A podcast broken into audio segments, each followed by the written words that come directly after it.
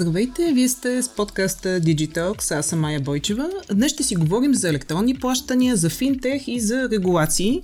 Според данните на Европейската комисия, електронните плащания в Европейския съюз бележат драстичен ръст, като са достигнали 240 трилиона евро през 2021 година от 184,2 трилиона през 2017. Няколко са факторите, които повлияха на този ръст и продължават да влияят, включително, разбира се, пандемията от COVID-19, която накара потребителите да плащат все по-често онлайн. Картината се променя, заплахите нарастват, което налага и промяна на основния документ, който регулира сектора на европейско ниво. Това е директивата на Европейския съюз относно платежните услуги, известна като PSD2. В очакване на PSD3 днес ще разговаряме с Мердихан Исмайлов, който е директор дигитализация и иновации на Iris Solutions. Освен това, той представлява Българската финтех асоциация в работната група на Европейската комисия PSD3. Здравей! Здравейте и благодаря за поканата. И аз се радвам, че гостуваш на нашия подкаст и така малко ще вдигнеш завеса за това какво се случва всъщност и какво да очакваме от PSD3. PSD3 срещу или по-скоро вместо PSD2, какви са разликите между двете директиви и всъщност какво ново въвежда PSD3? Ами аз ще използвам думите на представителите на Европейската комисия. Ние не искам да правим революция, ние ще държим това да е еволюция. Тоест PSD3 е една следваща стъпка, една следваща версия на PSD2. За да може да обхванем цялата тема, малко ще дам ретроспективни данни за това какво беше PSD2 и каква беше целта на PSD2. PSD2 имаше две основни цели. Първата да повиши сигурността на плащанията, на платежните услуги, и втората беше да се внедрят иновативни начини за плащане. Като за първата основна цел, комисията тогава внедри така нареченото Strong Customer Authentication или втори фактор при аутентикиране на плащанията, което свърши невероятно добра работа. Почти 6 години след официалния старт, ние може да отчетем, че имаме драстичен спад в неоторизираните транзакции и в това да се защитят, т.е. увеличаване на защитата на плащанията. Дори самата комисия при анализа, който правихме преди предложението по PSD3, те самите се отчетаха, че там са се справили много добре. Обаче в частта иновации от гледна точка на плащането, това, което всъщност представи на пазара PSD2, беше така нареченото отворено банкиране или възможността трети страни, като Iris Solutions, лицензирани от съответните регулаторни органи, да имат възможност да достъпят банковите данни на клиентите. Този достъп се осъществява през интерфейси, които доставчиците на сметки следва да предоставят на тези трети страни.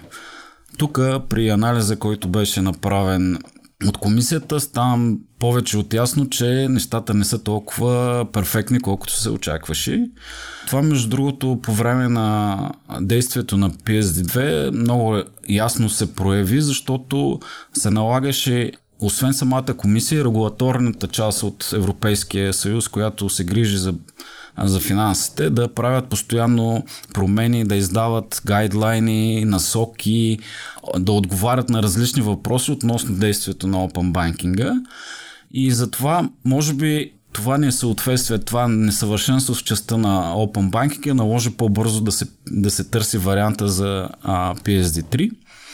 И PSD3 всъщност беше, как да го кажа, беше нещо, което трябва да промени начина на работа на отвореното банкиране, така че то да стане по-добро.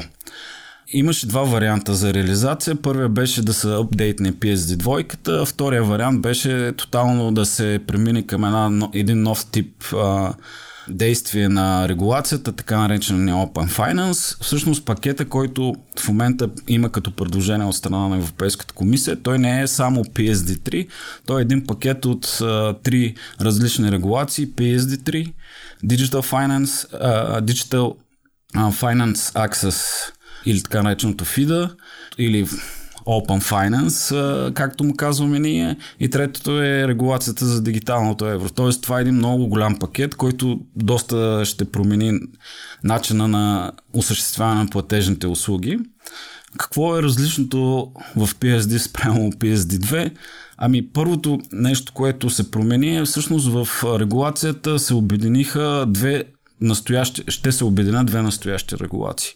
PSD2, която отговаря за платежните услуги и платежните системи и институции, с регулацията, която е за електронните пари и за институциите за иницииращи електронни пари. Всичко това ще се обедини в тази директива и самата механика на регулацията също се променя. Вече се разделя на два отделни документа. Имаме директивата PSD3, която всъщност управлява процеса регулира процеса по лицензиране на платежните институции, участниците в платежните системи и отделен документ PSR, който е регулация за платежните услуги, която пък всъщност описва механиката как се случват платежните услуги. Промените са немалко, но пак ще използвам думите, не е революцията, която очаквахме, повече е еволюция на нещо, което вече е налично, но в посока по-добро. Понеже се заговори и за стандартизация на апитата, какво се случва и въобще защо е необходима такава стандартизация и въобще необходима ли в крайна сметка? Ами това е една от темите, която беше най-тежката от гледна точка на обсъждане, защото дори би го казал и в обсъждането между лицата, които най-много се ефектират от действието на стандартите, това са TPP-тата като Iris Solutions. Това са всъщност третите страни, които трябва да достъпят банковите данни. Ние нямахме единно мнение. Дали трябва да има един глобален стандарт или трябва да се продължи действието на настоящото директива, където и техническия стандарт към нея, където се казва, че доставчиците, обслужващи сметки са свободни да се използват какъвто да е стандарт за апитата си. Това, между другото, създава много проблеми и може би една от основните причини за неуспеха на отвореното банкиране, което споменах в PSD2 е точно това, защото няма единен стандарт. За да го сравняваме, ще дам пример. UK въведаха Open Banking около 2-3 години преди Европейския съюз. Те си създадаха един глобален стандарт, който беше въведен от 9 най-големи банкови институции в държавата. Всички трябва да го следват този стандарт.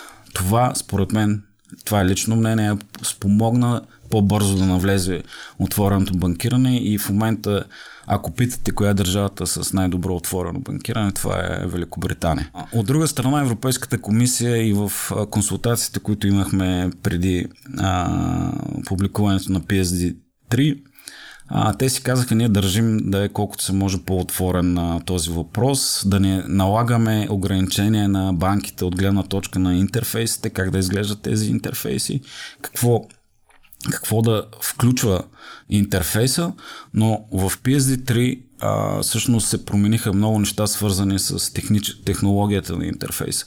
Вече ние знаем и ние като TPP-та ще имаме достъп до данните и структурата на тези данни по начина, по който един обикновен клиент си влиза и си вижда в интернет банкирането. Всъщност това беше един от големите проблеми.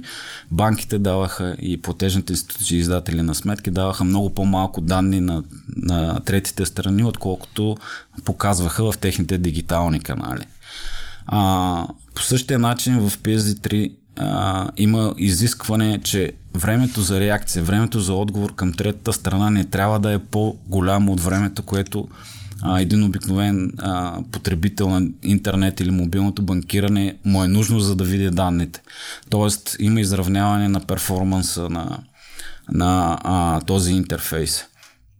И затова малко е спорно доколко следва да има глобален такъв общ интерфейс или може да се ползва. То реално на пазара, между другото, има стандартизация в частта на Европейския съюз, защото има доста държави, които имат национални стандарти за API интерфейса. Например, България има Бистра, във Франция има, в Швейцария има, в Скандинавието също има такива национални стандарти. Има един малко по-глобален такъв стандарт на Берлинската група, където Той е много национален, така да кажа, и голяма част от банковите институции и платежните институции всъщност приемат този стандарт, но си правят някакви си собствени промени.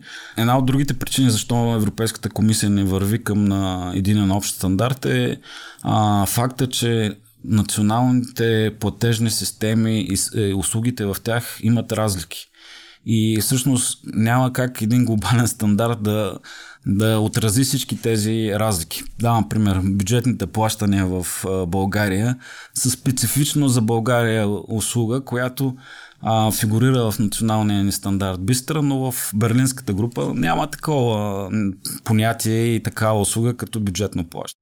Тоест, според вас няма как да се случи тази така глобална стандартизация?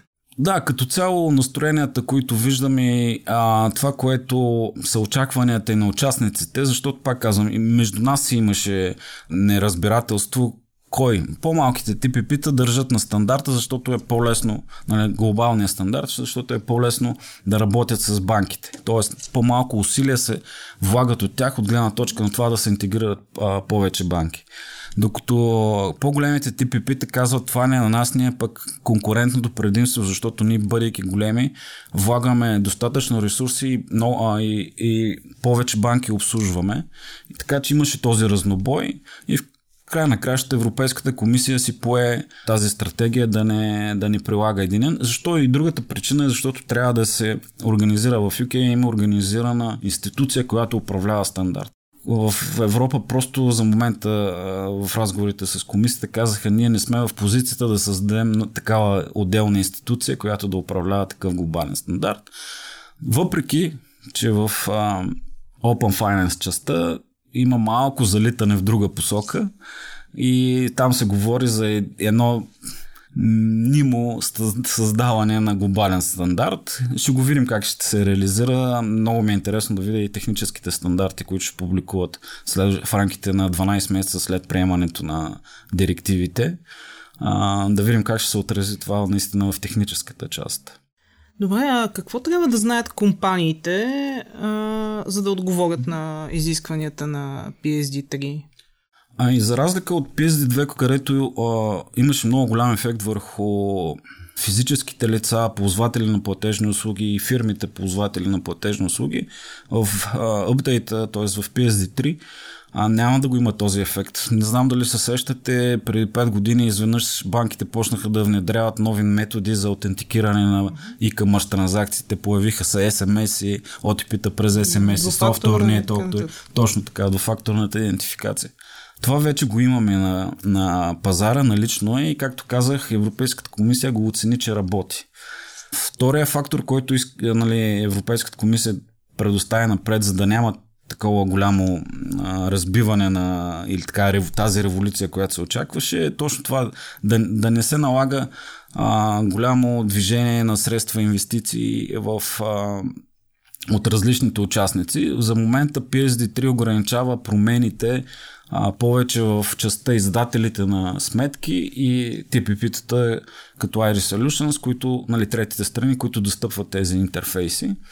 Ако трябва да говоря за самите промени, защото това е много най-интересната част. Например, PSD3 в частта за security-то, за Strong Customer Authentication, в двуфакторната идентификация, въвежда неща, които наистина според мен ще повлияят още повече върху сигурността. Едно от интересните неща е, например, задължението. То го имаше в PSD2, но сега много по-ясно казано задължението доставчика на обслужващ сметките да прилага така нареченото Transaction Risk Monitoring, т.е.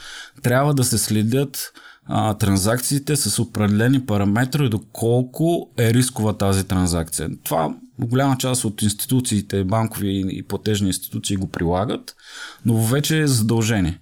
Другото интересно нещо е, че, например, се въвежда изискване, когато вие инициирате, вие като клиент на интернет банкиране на дадена банка, въвежда изискване, когато посочите от срещната страна, която трябва да получи средствата, които вие изпращате, да се направи проверка с банката на получателя, дали съвпадат номера на сметката, идентификатора на сметката и името, което седи отзад. Тоест, прави се допълнителна защита от гледна точка на това да не се допуска така мнимите или man in the middle атаки, които се правят с замяна на IBAN номер, и това според мен доста ще повиши сигурността.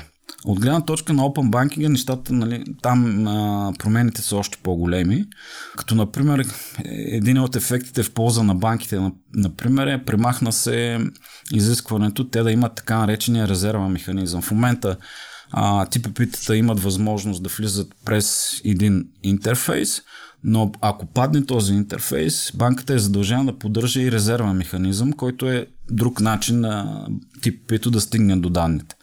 В момента това изискване отпада и на TPP-тата им се дава възможност, например, да стрелят към средите на банките чрез така наречените клиентски интерфейси, т.е. през самото интернет банкиране да се достига до данните. Много интересно тези насоки, промени, въпроси и отговори, които вървяха постоянно, те въведаха доста малки неща като промени, които обаче помагат на това отвореното банкиране да работи много по-добре. Всичко това директно си влиза в директивата. Дори аз, нали, тук би трябвало да е момента да похваля и българския регулатор в лицето на Българска национална банка, Народна банка, че всъщност те играят много такава активна роля от гледна точка на това да работят с TPP-тата като нас. Ние заедно с тях правим проверка на интерфейсите на всички банки. И тези промени, които ги виждаме в PSD3 от гледна точка на технологията на интерфейса, всъщност вече по някакъв начин ние сме ги изтествали с отделните банки в България. Те са въведени в една не малка част. Другото интересно, например, е от гледна точка на плащането, защото Open Banking е две неща. Date, т.е. достъпваш данните, транзакционната история. Второто е да инициираш транзакции, т.е. да можеш да превеждаш. И едно от интересните неща е, че ние имахме в интерфейсите, имаше едно изискване да можем да проверяваме каква е наличността и чак тогава, нали, по сметката, и чак тогава да можем да инициираме плащане. В момента това много затрудняваше, защото банките в повечето случаи нямаха този интерфейс, който е за проверка на наличността. И той дори беше ограничен, например, само до картови сметки, не беше за всички разплащателни сметки, платежни сметки. И в момента една от хубавите новости е, че в момента, в който ние пуснем заявка за иницииране на плащане, банката е задължена да ни върне дали има наличност или не. И ние вече да може да кажем на клиента: продължаваш ли с транзакцията, искаш ли да я спрем? И това, според мен, нали, доста подобрява потребителското изживяване. Тоест, с една дума, на кого ще се отрази най-много директивата? На кои сектори, на какъв тип компании? Най-много ще се отрази, разбира се, на TPP-тата от гледна точка на това, че ще им се подобри доста начина на достъп и потребителското изживяване, но това пък ще рефлектира на потребителите на отвореното банкиране. Юзкейсовете, които в момента се развиват в отвореното банкиране, са много и различни. Например, акаунтинг софтуерите и ERP-тата. Те в момента са най-големия ползвател на банковите данни и на интерфейсите. Много е лесно една компания, едно счетоводство на компания да се върже чрез TPP с всичките си банки и да получи данните от сметките, да ги обработи автоматично в счетоводния софтуер. И всичко това да се случи в рамките на секунди, минути. Ние в момента работим с почти от 70% от акаунтинг софтуерите в България, и това, което колегите ни връщат като фидбек от самите счетоводители, е, че на тях им се подобрява между 30 и 50% оперативността, само защото са си вързали сметките и всичко това се случва в една среда, в една система. Не се налага да ходи в интернет банкирането на отделната банка. Има различни кейсове от гледна точка на обслужването на риск в банките, кредитиране, бързо кредитиране, анализ на кредитоспособност на клиентите. Най-обикновените PFM, нали, Personal Finance Management софтуерите.